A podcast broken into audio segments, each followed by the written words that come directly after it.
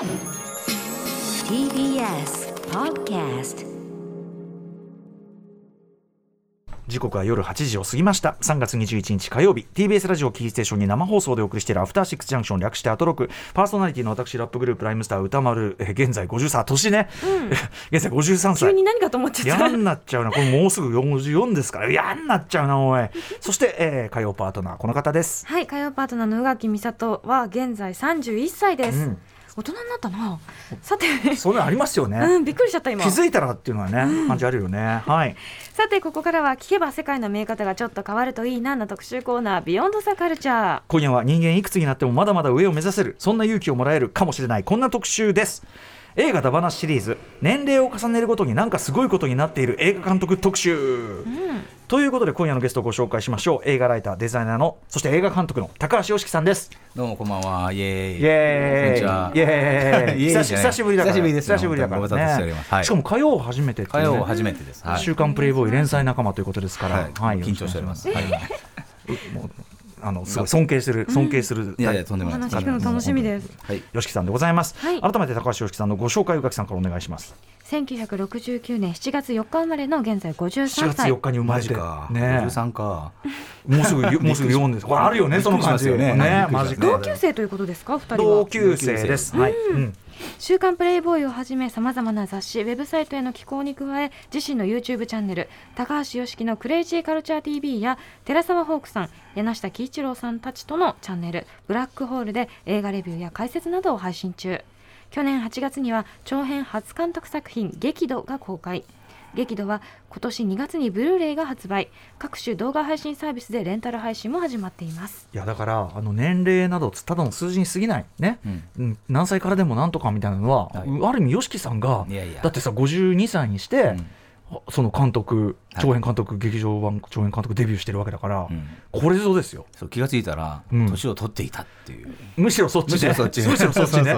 あれっていう。年と自意識問題っていうのはなかなか折り合いついてる人もいないんじゃないかなって気がするんですけどね。あのでも。全然僕あのその比べようとかうん。それおこがましくあれじゃないですけど、伊丹十三監督、んうん。もう51で監督デビューですから。お葬式そうなんだ。そうそうそうそう。だからあのそでリドスコリドリー・スコット監督とかも後で出てくると思いますけども、うん。あの人も40いくつで監督そうか長編監督デビューということで割とだからそういうこともある。そうですよね。そうですね、はい。うんうんうん。だからなんだろう逆にそのミュージシャンとかはい。の人の方ですごい年取ってからデビューの人っていの方が少ないんじゃないかな。映画監督とか音どうなんですか楽ね？どうなんすかね。わかんないですけど。ちょっと調べますね。でもあんまり例はないかも。確かに、うん。映画監督の方が明らかにそうかもしれない、ね。そういうことがあるんだよね。はい。はい。ということで YOSHIKI さんです。前回のご出演ちょっと間経っちゃいまして、激怒公開の直前の昨年の8月22日にね、映画の好きな怒りシーン特集というね、愉快な特集をやりましたよ。ずいぶん経っちゃってすみません本当に。いえいえとんでもないです、うん、あの面白かったですけどね、あの時のやっぱり発見は、コマンドのシュワルツェネッガーは別に怒っていないような、別に怒ってない。怒るという描写がないなっていうね、あれ、娘さらわれてるんですけどね、うん。怒ってはいないんですよね。怒ってなかったんですか？怒ってない、暴力は振るってますけど、怒 っ暴力を振るってなんか決め台詞を言っているそうですね、あんまり 怒ってるようには見えないというね、不思議な映画でしたけど、そしてですね、最新の高橋良樹さん情報としましてですね、明日なんですね、発売がね、僕もあの予約注文してますけど、2015年公開のジョージ・ミラー監督の大傑作、宇垣さんも大好き、マッドマックス怒りのデスロードがですね、どのようにして制作されたのかをまとめた書籍、ご本人の、まあ、なんていうかな、語りで、えーまとめた書籍、えー日本のタイトルがマッドマックス怒りのデスロード口述記録集、血と汗と鉄にまみれた完成までのデスロードにですね、えーまあ、ジョージ・ミラーさんいろいろ語られてるわけですが、なんと高橋良樹さんに言及されているくだりがありというたいですよね。これ、吉木さん、あの、はい原書で読まれてね、そういうのがあるって前教えてくださいましたけど、まさにその話ですよね。ありがたいことです。はい、これいいですか？読み上げて。これはい。ちょっとこの部分、ジョージ・ミラーさんこんなこと言ってますよ。日本に行った時英語にすごく堪能な批評を抱えて映画の感想を教えてくれた。サブテキストを全部読み取った理解の深さに私は驚かされたよ。こちらが望んだ全てを受け止めていたんだ。私は尋ねた。おう君は何回映画を見たの？彼曰く一度だけです。一度見ただけでそれだけ読みたのど読み立ったのかい？そうです。これを見てもらえますか？そしてシャツをはだけて胸板をさらすとハンドルをかたどった妹のロゴのタトゥーが赤いインクで彫られていた。赤くないですけどそれ髪の毛によると混同されてる。はい。彼曰く映画館を出てその足で友人にこれを入れてもらったんです。私はこう思ったよ。オーマイゴッこの映画がタトゥーに見合うだけ長持ちしてくれますように。なんていう。っていうね。しかもはいしかも、あのーこれあの翻訳された方が最後に解説のところですね。あそうね。ねあの言及されている日本の批評家とは映画ライターの高橋良樹のことです。ということで有沢さんこうやっていただいてねいやそうありがだって本当それね世界中でな何百回もインタビューとかされるわけですから、うん。それでこんなふうに本覚えて当ですよもらえるとか信じられないですよ。ね本当ですよ。うん驚きです。すごいことですもん。いえいえ。しかもねこれねすいませんね宇垣さん。このね、はい。この宇垣高吉木さんのこのインタビュー、この素晴らしいインタビューは、私の番組で。いやそうだね。本当に。私の番組な んだそれそれは書いてなかったじゃないか。そうなんですよ。そこは有沢さん頼みますよ。これが我々の言うところの動線を引けというやつね。ねでもすごい嬉しいです。ウィーケンドシャッフル時代にあのジョージ・ミラー監督にインタビューしていただいた内容でございました、本当にね。ということで、えー改めて宇垣さんこちらの本の情報もお願いします、はい、マッドマックス怒りのデスロード口述記録集血と汗と鉄にまみれた完成までのデスロードは竹書房より明日3月22日税込み3300円で発売です。これすごいよ。あのやっぱり撮るの大変だったっぽいよやっぱり。ですよね。もう本当に。読まなくちゃ。チャーリーズ・セロンのコメント。間違いなくこれまでで一番大変な仕事だった。まあ撮影で負った体が覚えているレベルの覚えているレベルのトラウマをいまだに拭いれ拭いきれていないほどねチャーリーズ・セロンに言わしてるんですよ。すごいですよね。シャーリーズ・セロン相当きつい現場踏んできてる人なんですけどね。アトミック・ブロンドであの、ね、トレーニングしすぎて歯を2本折ってる人が 言うんだからさ。よっぽどですよよねっぽどだよこれね。はい、あのこれ本も読むの楽しみにしております。ということで今回ジョージ・ミラーこちらも含めてですね、吉木さんと語られるテーマは我々を何十年も楽しませ続けてくれている恒例の監督について。現在日本の映画館たまたまですけども、スティーブン・スピルバーグ現在76歳のフェイブルマンズ、えージョージ・ミラー現在78歳のアラビアン・ナイト3000年の願い。そしてポール・バーホーベン現在84歳のベネデッタ公開中。どれもすごいっていうね、そして4月7日にはダリオ・アルジェント現在82歳の新作、えーダークグラスが公開されるということで、えー弱い70なんかまだ全然うん。若い感じするってそいうね、の並びで言うと、うん80歳を過ぎた監督の惑星直列が起きていると、ね、いつまでもあると思うなよこの直列ということでもありますか、はい、うん。ということで年齢を重ねるごとになんかすごいことになっていく監督というのはやっぱりいるなということで、えー彼らの偉大化を振り返りつつ感謝を捧げていこうという。もともとあの YOSHIKI さんと何年も前に、あのウィリアム・フリードキンなめんな特集はいはい。やりましょうよみたいな。そこから派生したね高齢監督やっぱり面白い人多いですよねっていう話でね、うんはいついに実現という感じでございます、ありがとうございます、えー今夜は YOSHIKI さんに選んでもらった。新作が公開されたらとにかく見に行き感謝すべき高齢映画すべきまあでもそうだよね。まあね。あの、うん。無事作っていただいてありがとうございます。しかもその無事ねバーホーベンなんかまさにそうですけど、ご無事でってレベルを超えてるっていうかいや本ね。当ですよね。テンテンション落ちなさすぎじゃない、うん。とかみたいなそんな話をね。でも目習いたいという、そんな話をお送りしたいと思います。よしきさんよろしくお願いします。よろしくお願いしお願ます時刻は8時9分。生放送でお送りしています。アフターシックスジャンクション。この時間は年齢を重ねるごとになんかすごいことになっている映画監督特集をお送りしていきます。ゲストは映画ライターデザイナーの高橋良樹さんです。よろしくお願いしおます。お願いします。願いします。イエーイ。さあということでここからは YOSHIKI さんに選んでもらった年齢を重ねるごとになんかすごいことになっている。新作が公開されたらとにかく見に行き感謝すべき高齢映画監督の数々を。まあ YOSHIKI さんチョイスね、はい。い、っぱいいますけどね。いっぱいいますあのちょっと今日の特集に入りきらないっていうか、例えば僕やっぱ高齢監督って言ったら、あのもう亡くなっちゃいましたけど、はい。あのマヌエル・ド・オリベラ100、はい。はい105歳105です歳遺作が。そうですよね。新藤兼人。198 98歳で遺作ね。まあ、ホドロフスキーも今94歳でまだ作ってるし、ん。ホドロフスキー元気だもんねそうです結構ね。メル・ブルックス96歳でこの間だって「人説世界史パート2」ああそうかやりましたからね。あの元気だな。元気だな。イーストウッドもまだね92歳。で、出てもいますしねフレデリック・そうワワイズマンもまだ93歳。フレデリックワイズマンもね。でええ。まあ、で新作やりましたからね全然やりますもんね。えということでみんなすごい人ばっかりだよという中で YOSHIKI さんチョイス、まあ、キャッキャキャッキャとやっていこうというえはい高ダバナ監督ダバナシ映画ダバナシでございます。はいまずはどの監督の話しましょうか。まずは何といってもあれじゃないですかスティーブン・スピルバーグ監督まああのこの中で比較的若い76がはいちょっと若いでもでもそうそうあの僕逆にスピルバーグって僕ら本当にそのじ僕たちの、はいなんていうの映画を見てきた体験と重なってるから、うんそのあまだ76か。でそれに引っ張られる形で我々も老けてしまっているというね、そういうことですよね。はい。でさ、ほら、さらにジョン・ウィリアムズとかになると音楽つけてるうん。フェブルマンズも、あそうもううん90あれいくつだっけ、90とかですよね、うん。はすごいですよ、この間、ドン・シーゲルの殺人者たち見て見に行ったら、ジョン・ウィリアムズなんですよ。い、まあはい。などういうことなんだどういうことがねじ曲がるような感じなんですね。なんなんみたいな感じでしたけどね。まあ改めてですけれども、スティーブン・スピルバーグ監督は1946年12月18日生まれの現在76歳。若い頃の代表作は「ジョーズ」「未知との遭遇」「E.T.」など。すごいな。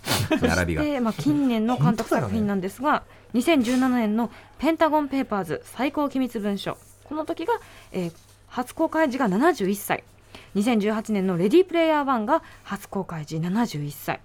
2021年の「ウエストサイドストーリー」が初公開時73歳。そして2022年の「フェイブルマンズ」初公開時75歳、えー現在公開中ということです。あちなみにジョン・ウィリアムスは現在91歳ということですね。はい。ということでスピルバーグ。はい。まあなんかさ僕らはそのスピルバーグが本当に若手のわーって出てくる時から見てるから、うんでなんかずっとなんか若手感こうなんていうの若手感あるまま来た感じもしちゃうとこないですか、僕らの世代だと。いや分かります分かります。でスピルバーグはだってあのジョン・ウィリアムスはなんかこの間一緒に話してる動画見たんですけども、うんうん。ジョン・ウィリアムス最初会った時にスピルバーグあの監督とあのどっかレストランで待ち合わせっていうあれでええ。出てったら、子供が座ってたんで、うん。あのお父さんがスピルバーグ監督なんだろうと思って待ってたらだいつまでたっても来なかった そんぐらいだから91と76でしょ？そんぐらい見えてたってことでねすよね本当にね当時少年だった時からってことですけど、スピルバーグ、まあえっと吉木さん見て、はいけ年齢を重ねてすごくなる感っていうかありますか？でもなんかそのなんですかねあのスピルバーグの特徴っていろいろあるんですけども、うん。あの塩梅が、まあ、これな これはあと全民について同じこと言うかもしれないですけども、ええ塩梅が良くなってるんですよね。塩梅が良くなあってる。の塩梅が良くなってるっていうのは バランスってこと？あの何を言ってるか分かんないかもしれないですけども つまりですねあの昔の方がやっぱりね、もうちょっとこうねあの力技でうんうん。観客を、うん。の感情エモーションをうんうん。ぐいっとはいはい。こっちに寄せるんだみたいなことを、はい。その映像技術を駆使してやるんですよ。で今も映像技術を駆使して同じことやってるんですけども、うんうん。あのねあたかもさらっとやってるみたいな感じになったら匠の技になってきてるね。でさらっとやってるのに前よりズンとくるみたいな。あのだからその本当になんていうのあのうまい料理み料理人みたいな、うんうん。あの例えが下手ですけど。いやいや、わかります映画がうまいってことですよね。あのウエストサイドストーリーのね、あのリメイク見た時の宇垣さんの一言に、まあそれだよって言ったら、いやスピルバーグ映画うまっていう。ね。だからスピルバーグはあの我々ブラックホール界隈で映画うまおと言われるんですけど。も、はい、映画うまい。映画うまでもでもさええ確かにおっしゃる通り若い時はそのうまさがこはい。の例えばわかんない。三つとも遭遇でも何でもいいけどあの力技。ええとにかくその山を見る。うん。山を見るだけでこうガーンとくるみたいなさ。その時もう映画うまおなんですよ。うまいんですよ、うんうん昔から非常にうまい人が磨きをかけて、うさらになんかうまうまうまうまになってきてて まあ最近は映画神代とか言ってますけども まあでもね。すごい領域に突入しててだからフェイブルマンズとか見てても、うん。本当になんかあの何でもないようなところが、はいつわーうまいみたいな、なんかそういう感じ、だからあの、まあ、これ、ちゃんとこれがラジオで伝わるのかどうか、甚だ心もとないんですけども、さあうまい。つわーうまいとか言いながら見て、あの今度だから、あの歌川さん、一緒にスピルバーグの映画とか見ましょう僕が横で、確かに。うんうん。そのタイミングごとに、つわーうまいとか言いますから。いやあのね YOSHIKI さんと一緒に映画見ててすごい面白い何にせよ面白いんですよ。あのあのなんていうかねよくわかんない騒ぎ方な確かに確かにそうなんだけどみたいな。ここなんですよねここがガツアーみたいなこと言ってて。でもわかるわかるツアーなんだそう。そういうことがあるんですよ。でもその要はこれ見ようがし度は減って減って、うん。的確そのなんていうかな必要な分量。そうですね、それと、あとやっぱり背伸びしなくなったんででそのスピルバーグも例えばそのシンドラーのリストって、撮る企画があってから、あれ何年も何年も寝かして、自分はその段階じゃないと、そうなってからやるって言って、まあ、実際やったわけですけどあも、ー。であのそそそういうことでそのなんだろう、自分でもそこ自覚的なんですよね。でどあのどれぐらいの、だから自分にははまだ青いからうん。難しいなみたいな、でもそれでもだからカラーパープルとか、太陽の抵抗の頃は頑張ってやって、でそういうことがまたやっぱりその本人のキャパシティとかできることの幅を広げてきてた、うんうん。きたってことは間違いない事実なんですけども、そのそれともう一つ重要なのはやっぱりヤヌスヤヌス・カミンスキと出会ったことですよね。カメラマン。はい。でヤヌス・カミンスキと出会ってからのスピルバーグの映画の、うん。そのね一段、ん。あのなん一段も二段もうん。ちょっと違う世界にゾーンに突入した感っていうのは、うん。もうあの本当否定しようのない事実で。で映画自体もその絵力、うん。カミンスキーのすごい絵力にうんうん。引っ張られる形で、はい。なんかねアダルトな感じになってきてね。あの前だったらさ例えばぐいぐいカメラ動かさなきゃいけないようなところを、うん。そういうことじゃなくできちゃうってことですかね、なんかね。まあ、それもねやってるんですけど、うん。なんかねあとでもスピルバーグの映画見るときにこれは一つ覚えておいてもらいたいことなんですけどスピルバーグの映画って実は結構長回しが多いという、うんうんうん。で長回しが多いんですけども全然気づかないんですよ。なんか長回しがなんとかって言われないですね、言われない、ね。なんでかっていうとその長回しの中に10個も20個もカットが入ってるからなんですよねつまりその1個のつええ一個の連続したカットなんだけども、うんうんうん。20カットあるみたいに見えるああ、そうか、だから、そうだからどんどんこっちを向いてこっちを向いてってやって違う絵がどんどん出てくるんですよね、うんうんそれだとそそれぞれにちゃんとこう、あそれぞれの時もその1個のカットとして成立しちゃってるみたいな感じなんですね、だからそのそういうところもそういうところも最近なんかまた異常にうまくなっててこの間のフェーブルマンズでも例えばですねフェーブルマンズではあのプロムパーティーのシーンで、あの演奏してるバンドがいてから下に降りてきてこっちの人が映ってる絵になってからこっちに移動してってまた別のカットになるみたいなことずっとやってるんですけども、そういうところ注目してみると、うんあのなんかさりげないけどもう異常にすごいみたいなことが、あのすごいよくわかると思います。なるほど、うん。これだからやっぱりその手だれの技だから、これ見よがしじゃないから、あそうなんだ確かにそのシーンあったなと思ったけど、うん。長回しだすごいとか思わなかった？逆に長回しがすげえなんて言われてるうちはそれはってことですよね、きまあ、っとね。そう割とそういうところでスピルバーグはやっぱりそこのところオールドスクールなんで、うんうん。やっぱりそのなんだろうカメラがあ遠目っていうか、うんうん。そそこまでそのなんていうの撮影技法とかにはい。意識がいくことはあんまり望んでないっていうところは昔からあると思いますけど、撮影がすごいいねなんてことは言われたくないってことですね。まあ、そういうことはあのすごい絵は作っててもね、うんうん。そっちにばっかりきだからそのそれよりエモーションの方を大事にしてる、まあ、当たり前のことですけども、うん。であとはそのスピルバーグの最近の特徴としてはやっぱりそのアメリカそのものと、うん。あのがっつりがっぷり四つに組むような作品を作り始めてる、で、まあ、それは例えばまあリンカーンとか撮ったこともそうだし、でそれまあ昔からやってるっちゃやってるんですけどまあ、も、ウエストサイドストーリーやってね。ストサイドストーリーもそうですよね、で、まあ、フェーブルマンズはフェーブルマンズで自分史ですけども、このこの後もですね今度あのアメリカの、えっと北軍の将軍で18代大統領になってグラント将軍というのがいますけども、それの電気映画をやる予定があって監督予定がある。それから、まあ、ブリットのリメイクをブリッとやるんですよね。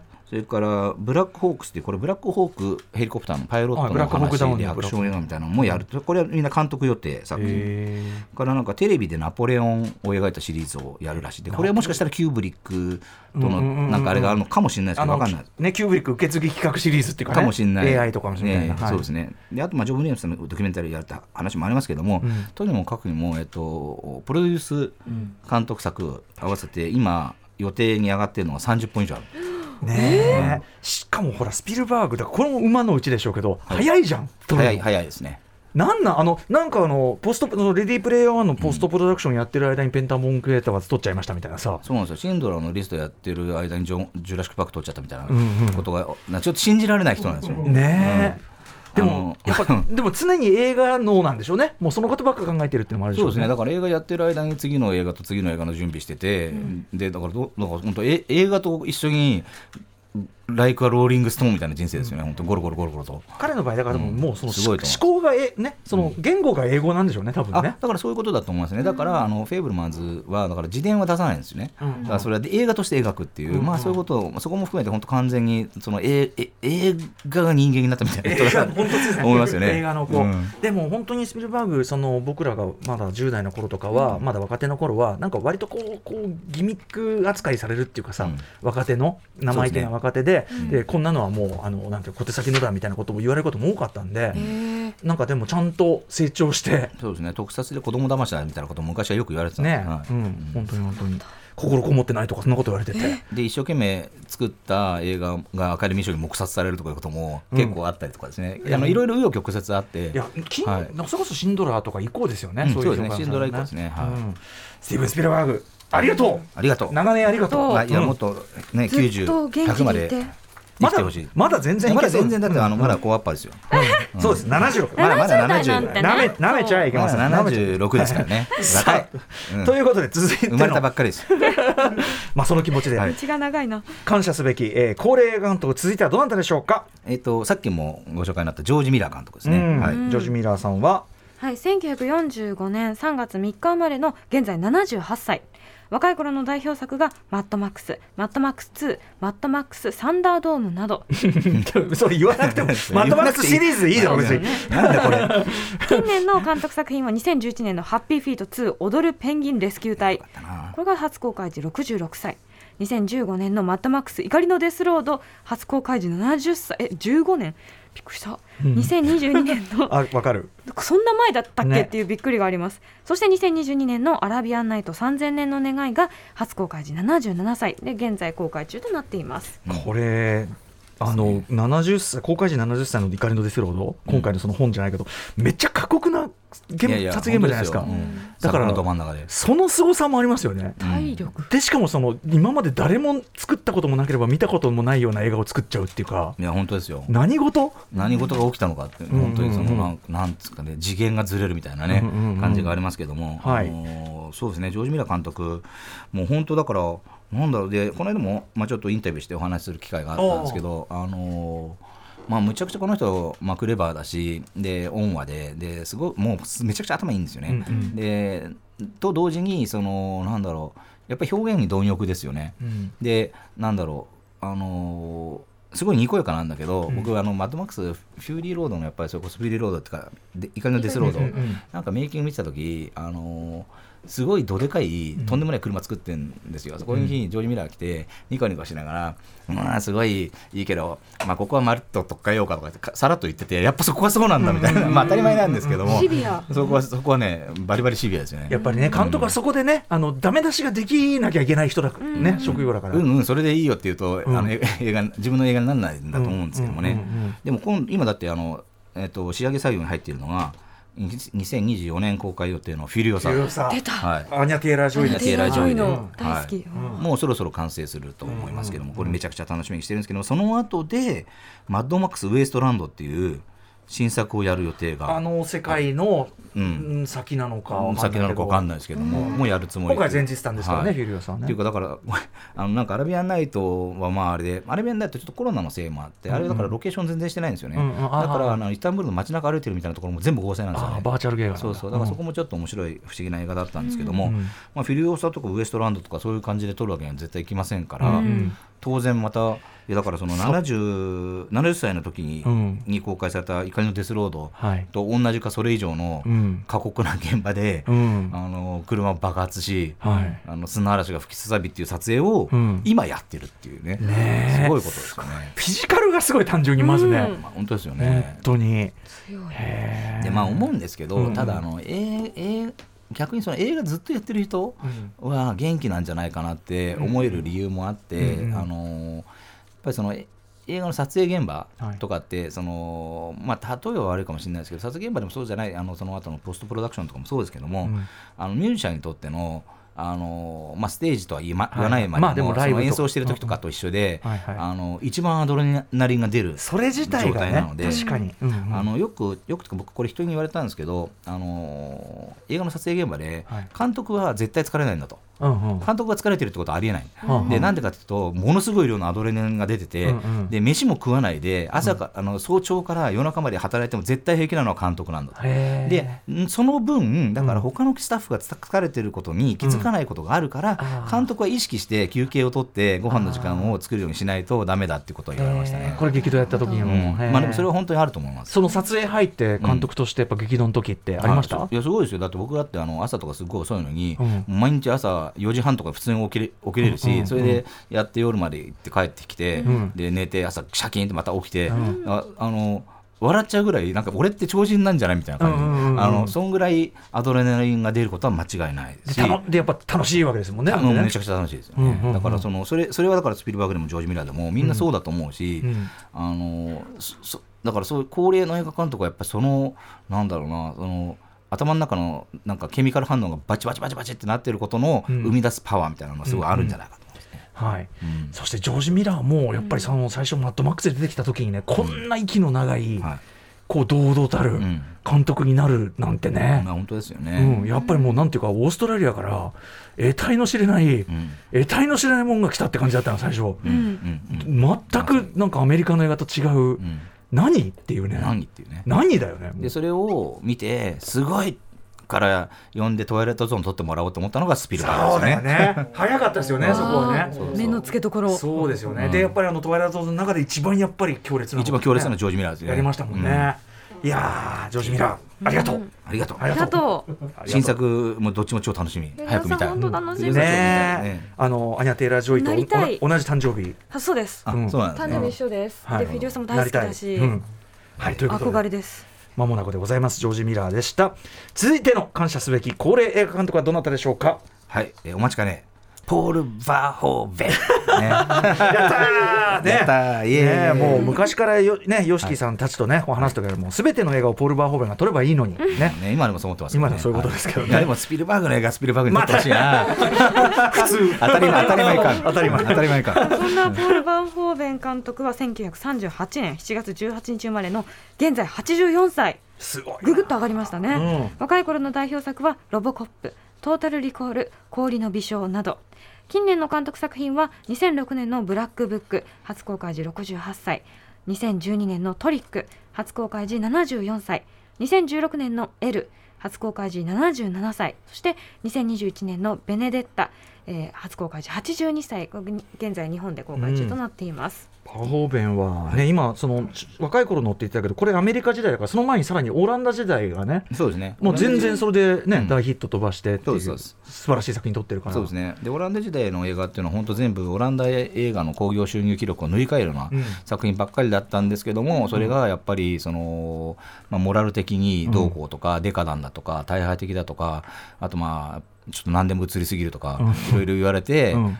た時にそのたまたまあのハリウッドから誘いが来てたののあれがあって、まあ、アメリカ行って映画撮ることになるわけです。も、そのはあのオランダ時代は全然青春ものとか、あとまあ残酷な物語とかもそういうことをやってて、まあ、あとまあ戦記ものもやってますけども、結局 SF とか全然やる人じゃなかったんですけど本当はね。まあそうそう、はいはい。でまあろあの有名な話ですけどあのつまん題名っていうか表紙見て、うん。あのなんだロボコップってゴミ箱に捨てといた脚本を奥さんが拾って、読んでみたらこれ面白いんじゃないのってやるやったのがロボコップだ。ったん。ですけども、ねこのさタイトル見てゴミ箱に捨てたっていうのはそれもボアホーベン節なんだけどね、まあ、そうそう。バカじゃねえの。だからいや全然興味なかったってことです。そういう世界にね、でその後だけどその、まあ、トータルリコールもあって、からのまああの、まあ、氷の美少があってですね。でまあショーガールうん。とかやって、うん。あのまたアメリカでも、はい。ちょっと何でも映りすぎなんじゃないのとか、うん。モラル的にどうなんじゃないのって 言われたんで、いいよ、もうオランダ帰るからっていう、あの行ったり来たりがあって、で戻って撮ったブラックブックがまあ素晴らしい映画ですね。ねそして今ヨーロッパ中心にね、そうですね、あのフランスで撮ったりとかね、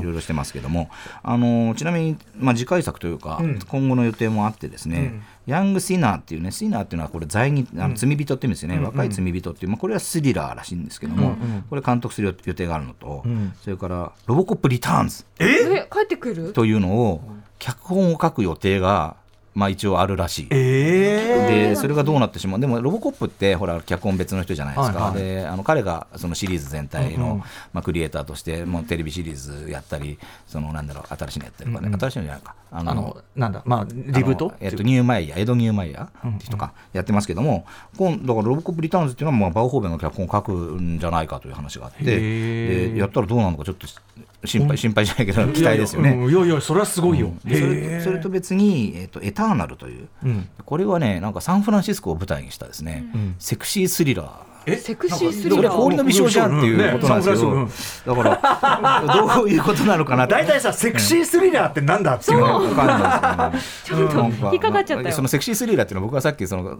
この乏しい情報からなんとなくそういう感じだろうと思って今つけたまあでだけなんで。もでも氷の美少ね氷の美少チックなっていうかね、はいかもしれないなっていう。まあでもまだ全然これからい。やでもその側だけ聞いてもそういう映画じゃないんだよ、ポール・バーホイは絶対、そうまあそうなんですよね、うん。確かにね、うん。だって、いや、本当そうだそうそうだと思いますよ、うん。ベネデッタもね、素晴らしかったですけどね、ねえあれもだってあのみんな思った映画と全然違ったと思うし、うんうんうん。ね、あのいわゆるナンスプロイテーションっていうジャンルはあるけども、うん。まあ、ある意味それもうこんもう180度ひっくり返したようなうん。作品でもあるし、まあ、そういうことではなかったですよね。うんうんうん。うん。いやめちゃめちゃ。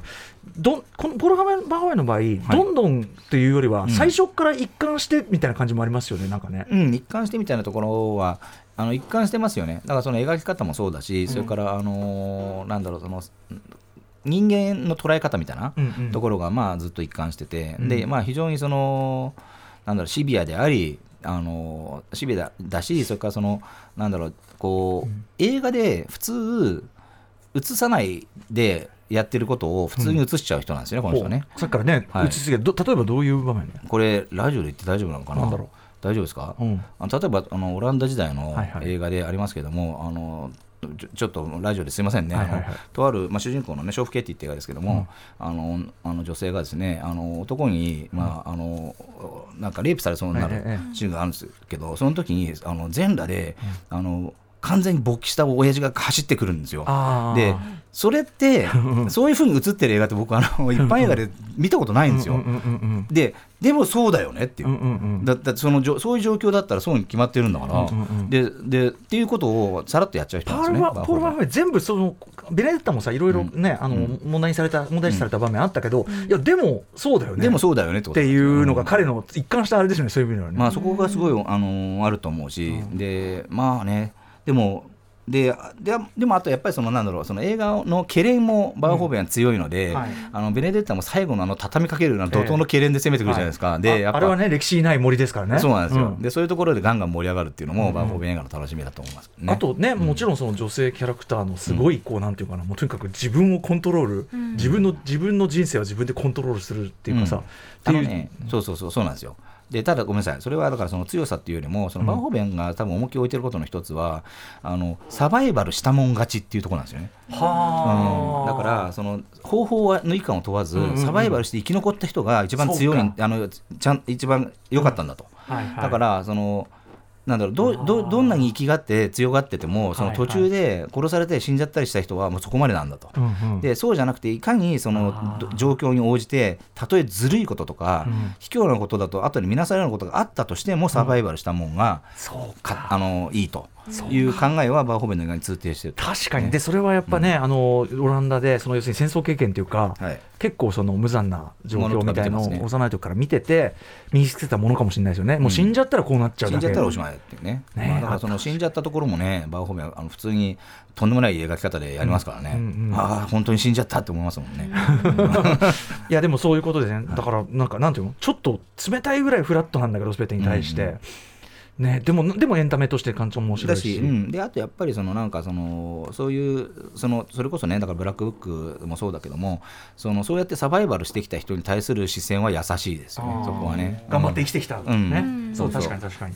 ブラックブックマジで傑作なんで、本当に。ね。あの僕最初の一本だったらブラックブックをお勧めしたいですね、はい。なんかねはい。ポール・バぜひご覧ください、はい、はい。えーポール・バーホーベンじゃあまだまだねその新作も予定されて楽しみですね、ね。お元気でなんかちょっと大病されたみたいだからね途中ね。あそうそう、ね。なんかあの腰の骨かなんかちょっとやっちゃって、でももう元気だと思いますよ、はい。はい。まあ、全くテンションが落ちないベネだったな。安心安心しました、えーポール・バーホーベンさんありがとうございます。さあということで続いての感謝すべき高齢映画監督どなたでしょうか？どんどんいきますね、うん。はい。えーダリオ・アルジェントですね、うん。はい。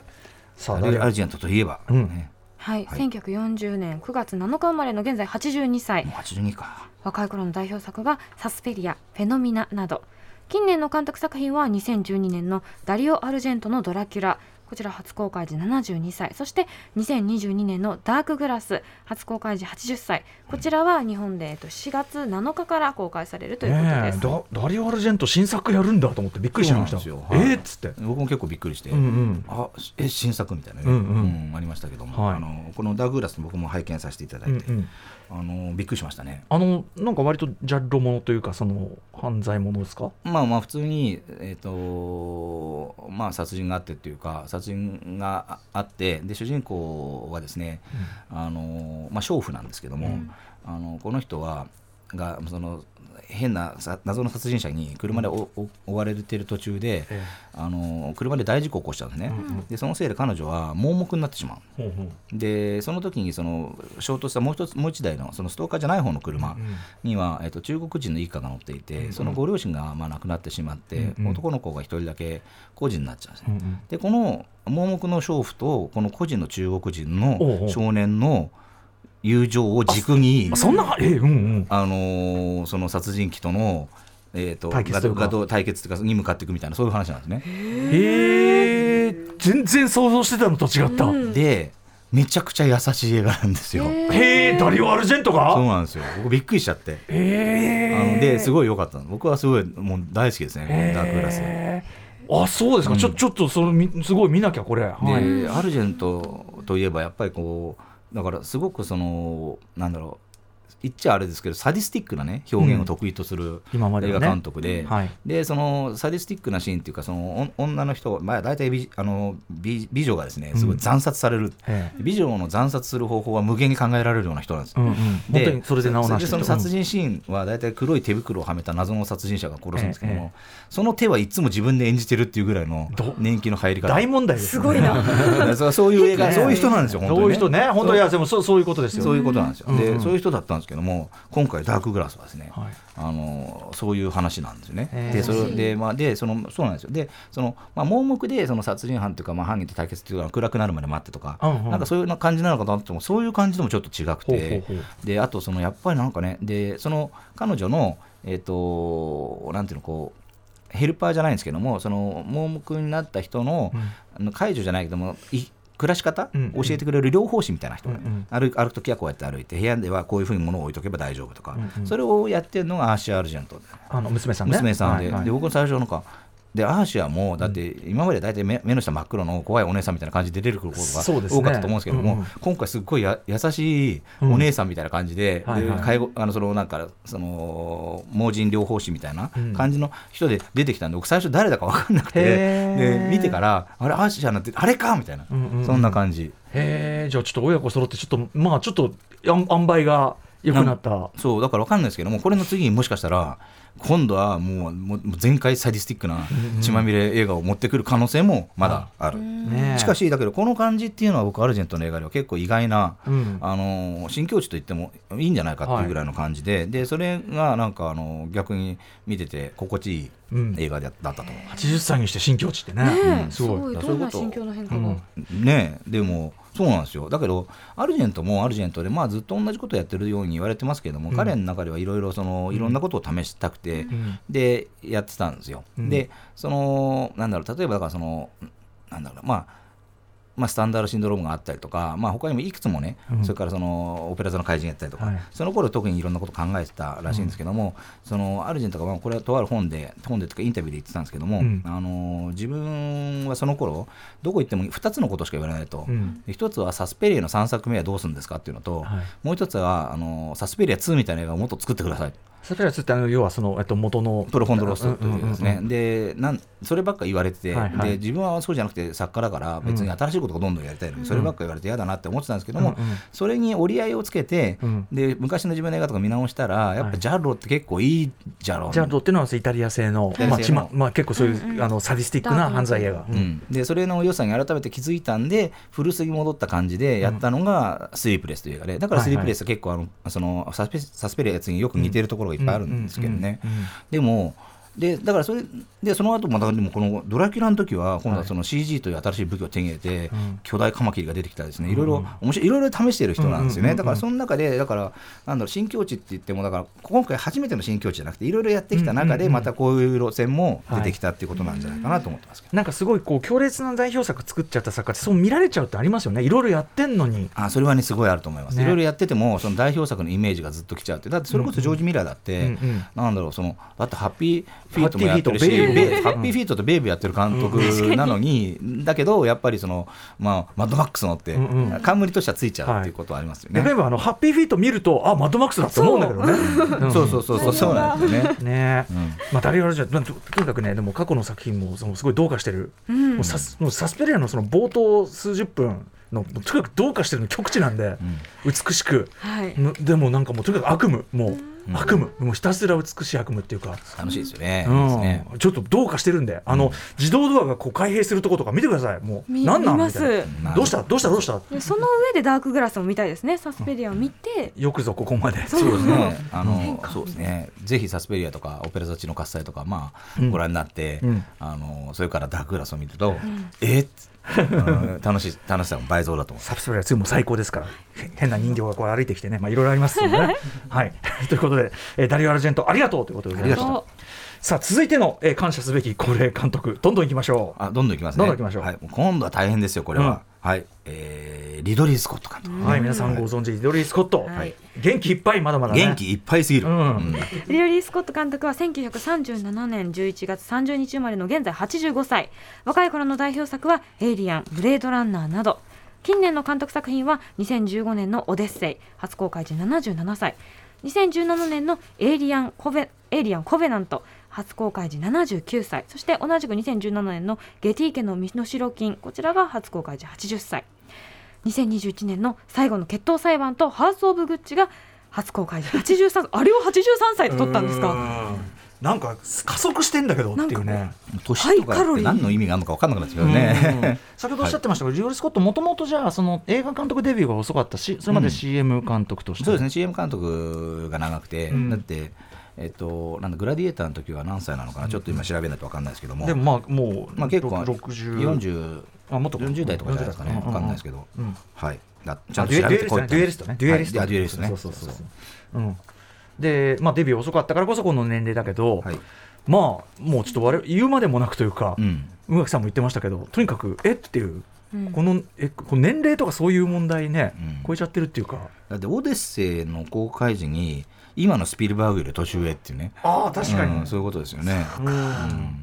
どうでしょうねそのリードリー・スコットどんどういうふうにすごくなってるっていうどういうふうにすごくなってるのかな？あの、まあ、その毎回それを聞かれると思ってなかったので、結構今ねあのあれしてますけども、いやでもうん。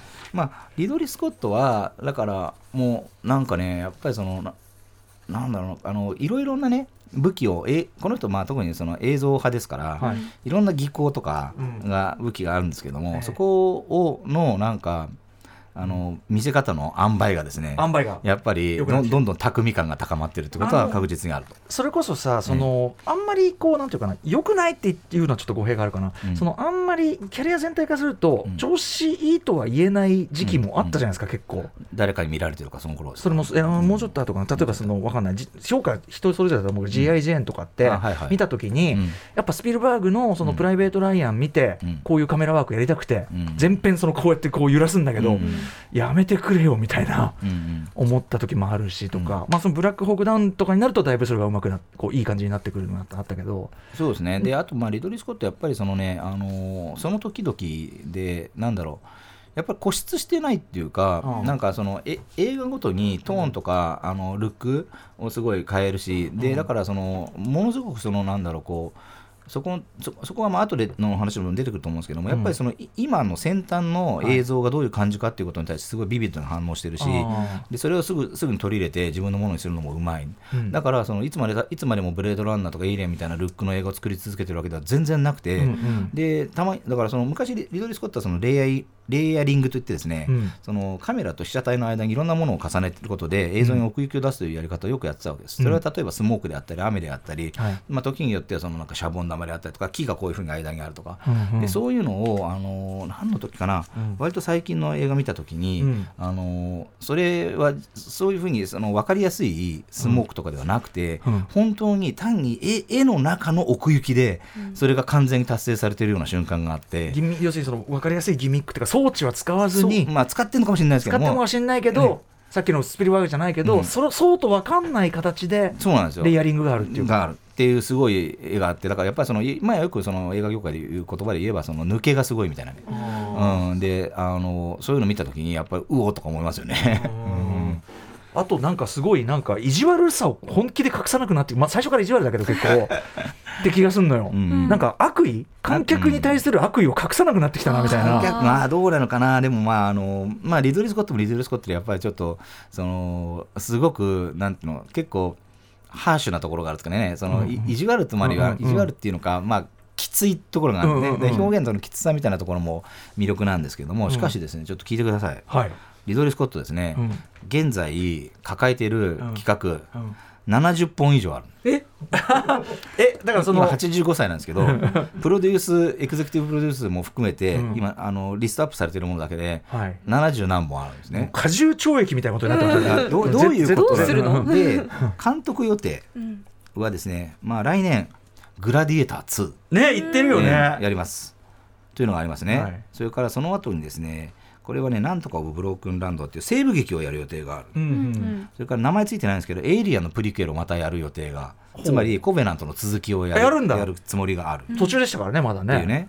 それから、プリズナーナンバーシックスというテレビシリーズ、えおうおうこれこれ噂なんですけども、ええもう映画にするかもマジかしれないって噂です。これでもまだ噂レベル、もう大好きなんですよ。噂レベルです、ははい。いなんですが、それと別に、えープロデュース作品とかが70本ぐらいあって、うん。あの何毎日何してんのかなって思いますよ、本当にね、飯とか食えてんのかなみたいな、ねすごい。リリオスコットもやっぱね特に近年から早いですもんね届くのね。早いですね。ゲティ家だってさ、ほらあのケビンあのなんだケビンケビンケビンスペイシーが、はいはい。あのまあ交番っていうかねあれになって、はい。もう瞬時に判断して取り直し、うん、でバーって取り直して。でできちゃった。できちゃったみたいな、ね、できちゃったじゃないだろうね。しかも全然もうレベル全然もう全然問題ないみたいなうん。感じとかね、恐ろしいですよね。で,、まあ、だでもだからまあ本当リドリー・スコットとかね、あのーまあ、ジョージ・ミラーもそうだと思いますけどとかスピルバーグとかは、あのーまあ例えばマイケル・ベイとかもそうですけども、早撮りの人とかっていうのはやっぱその固める、脇を固めるスタッフがですね,、もう毎回あの同じ気心の知れてたスタッフが瞬時に察して瞬時に動くみたいな、そういう、まあ、そのチームワークの妙っていうのは絶対ある、確かに確かに、もう例えばそのもう美術の人とかはもう,、もう言わずともこういうことでしょっていうのをもう分かってやってるみたいな。やってやってるっていうね、でとかのせカメラのセットアップとか照明の,、あのセットアップが早いとかね、こうしてこうみたいな。はいはい、その意図を汲み取る取って実行する力が高いスタッフが、うんうん、まあその力はでかいと思うんですね。はい。うん、いやでも僕はやっぱと特になんていうかなあるところから先全部いいなみたいな感じになってますね。すねうん、すごい、なんか今日ダマな人つなんかすごく真面目な話しちゃって。いやいやいや いやいや全然全然ダマ入ってんでいいんじゃない？全然思いついてないんですけどもうちょっとダジャレとか言った方がいい。さあとか言ってましたから。さあとか言ってた。でもそれは真面目な話だから。それはそうこれは真面目。まあまあ大丈夫です。はい。よしよしきさんが真面目すぎてその真面目の分類がさ。いやいやまあはい大丈夫です。いいと思います。大丈夫です。何が？リドリー・スコットありがとう。ありがとうリドリー・スコット。ということで残りの時間、はい、最後の一人ということになると思いますが、はい、えー、感謝すべき、はい。えー、高齢映画監督そう本当いっぱいいるんですけど、うん、まあ、それこそね今日あの挙げられなかったですけどスコセッシとかね、うん、あのポール・シュレーダーとかコッポラとか、はい、まあ、それこそさっきも言ったワイズマンイーストウッドホドロフスキー、うん、ケネ・サンガーも生きてるし、メル・ブルックスとかねいっぱいあります。それからついこの間あのバート・アイ・ゴードンという、あの巨大人間が巨大になったり小さくなったりする映画いっぱい撮った B 級映画の巨匠ですけどもこの人が、えー、3月8日に100歳で亡くなられたとかいろいろありますが、えーと、次の感謝すべき高齢映画監督ですね、はいデイビッド・レンチ監督はい、まあ、吉木さんね、はい、もう一番もうなんていうかななんていうかなか関わってきたと言いましょうか。ってないですけど、はい、うんうん、あのまあ大好きな映画監督ですけども、はい。デイビッド・リンチ監督は1946年1月20日生まれの現在77歳。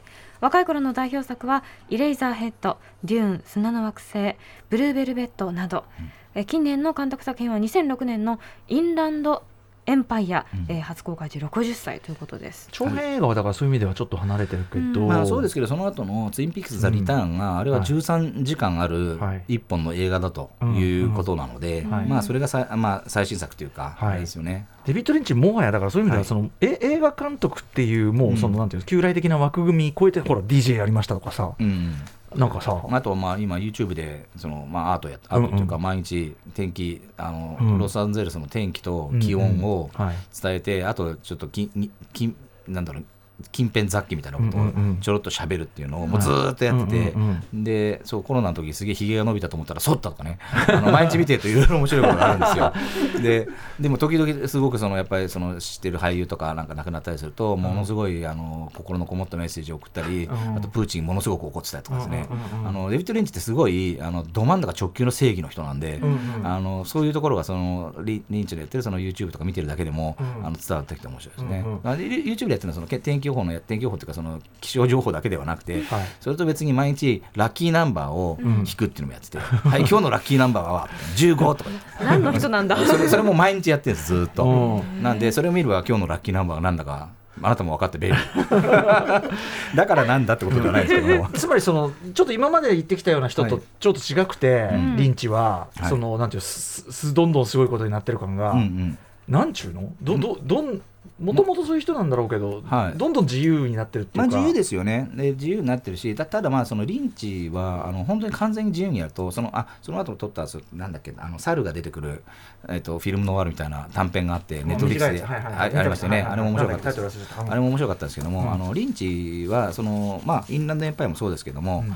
あのなんだろう特にここのところはやっぱりその、うんなんだろうほっとくとどんどん面白いコンセプチュアルな方向に行ってしまうんですが、野放しにすると、あのそのなんだろうすごく面白いんだけど、それそういうもそうだよねみたいなことになっちゃうんですけども、ツインピークスの時はそのマーク・フロストっていう相棒がいますから、はい、でマーク・フロストが入った時のこの締まりっぷりみたいなね、うん、だそこそれがだからツインピークス・ザ・リターンの僕は成功のやっぱりだからマーク・フロスト力っていうのはすごいでかかったとなんかある程度さジャンル的映画的というかさ、うん、その縛りがあった方がよくなるタイプのこうなんていうの自由系の人いるよねやっぱね、うん。だからそのリンチもだからそのすごく個人的とかその短編で作って自分のあのウェブサイトで公開しているようなやつっていうのは本当にあのエクスペリメンタルなアニメーションであったり映像であったりするわけでそれはそれでなんていうのその普通に一般公開されるあの娯楽映画とは別の文脈で語らなければいけないことなんですけどもそのやっぱりほっとくと普通に映画でもそれをややろうとしてしまう嫌いはまああるのかなという気がしてますけどもでも本当にリンチね毎日まああのちっちゃいお子さんもいるしうん。